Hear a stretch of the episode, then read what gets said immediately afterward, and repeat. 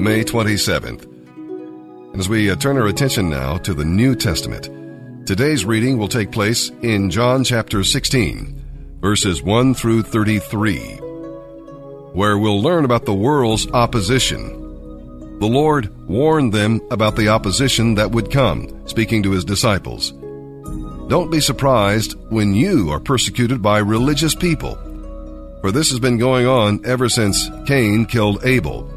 The Spirit helps us witness to the world and glorify Christ before the world, so depend on Him. And we'll learn about the world's joy.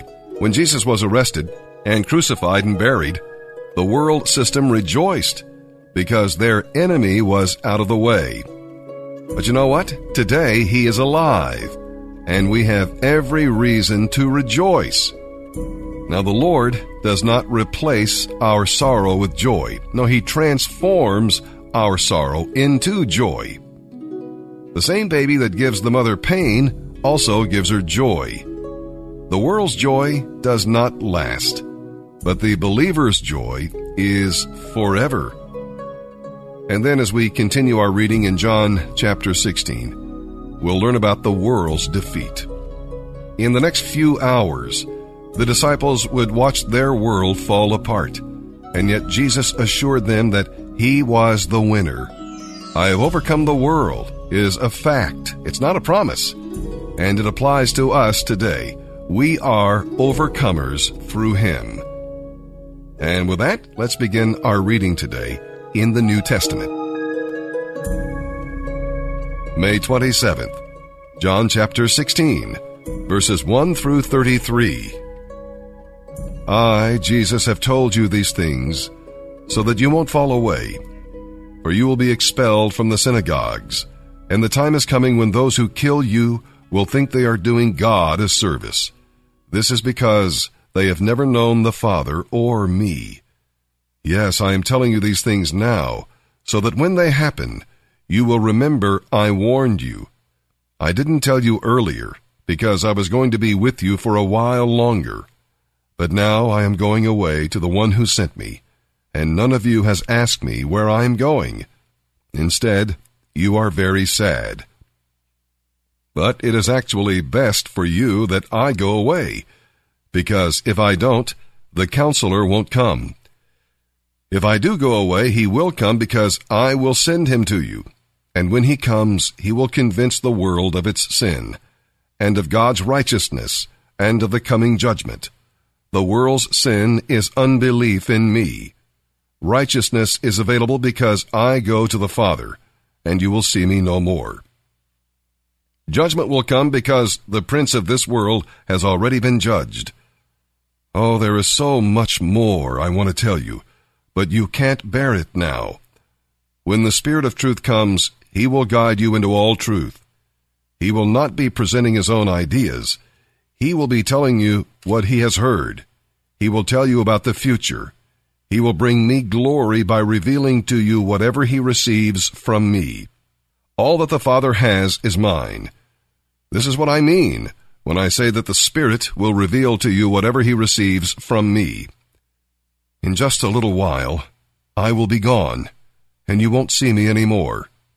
Then, just a little while after that, you will see me again. The disciples ask each other, What does he mean when he says, You won't see me and then you will see me? And what does he mean when he says, I am going to the Father? And what does he mean by a little while? We don't understand.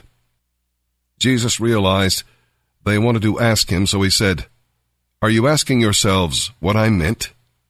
I said, In just a little while I will be gone, and you won't see me any more. Then just a little while after that, you will see me again. Truly you will weep and mourn over what is going to happen to me, but the world will rejoice. You will grieve, but your grief will suddenly turn to wonderful joy when you see me again. It will be like a woman experiencing the pains of labor. When her child is born, her anguish gives place to joy because she has brought a new person into the world. You have sorrow now, but I will see you again. Then you will rejoice, and no one can rob you of that joy.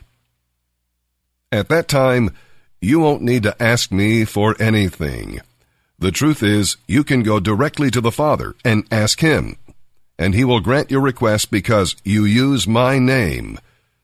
You haven't done this before.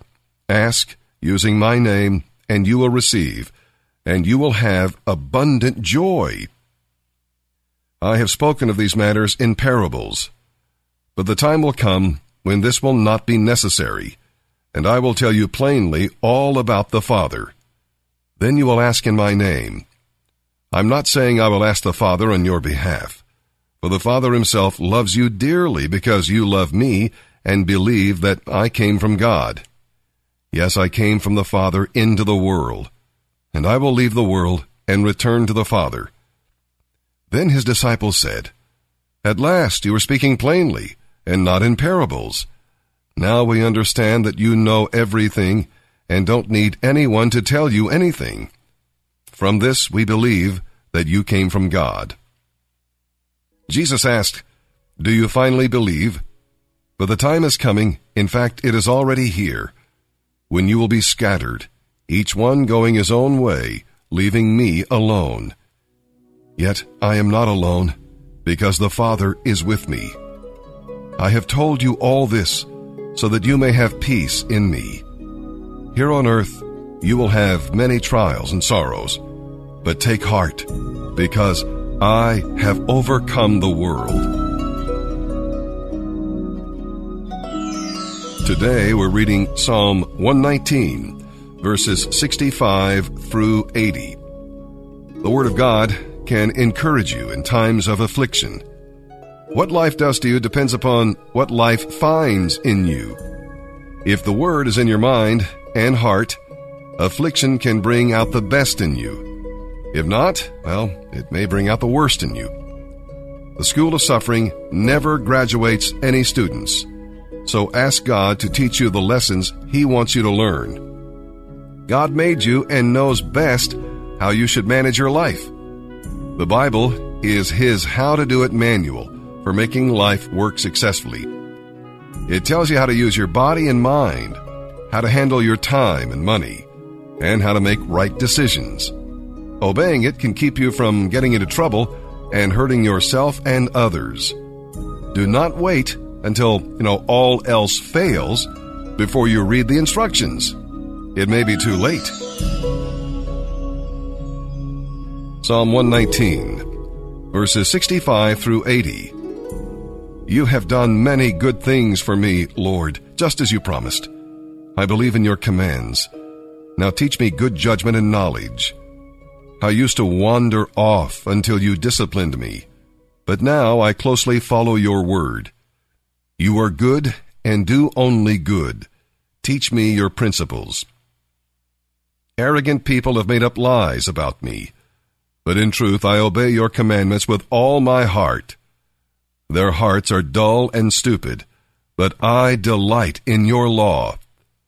The suffering you sent was good for me for it taught me to pay attention to your principles. Your law is more valuable to me than millions in gold and silver. You made me. You created me. Now give me the sense to follow your commands. May all who fear you find in me a cause for joy, for I have put my hope in your word.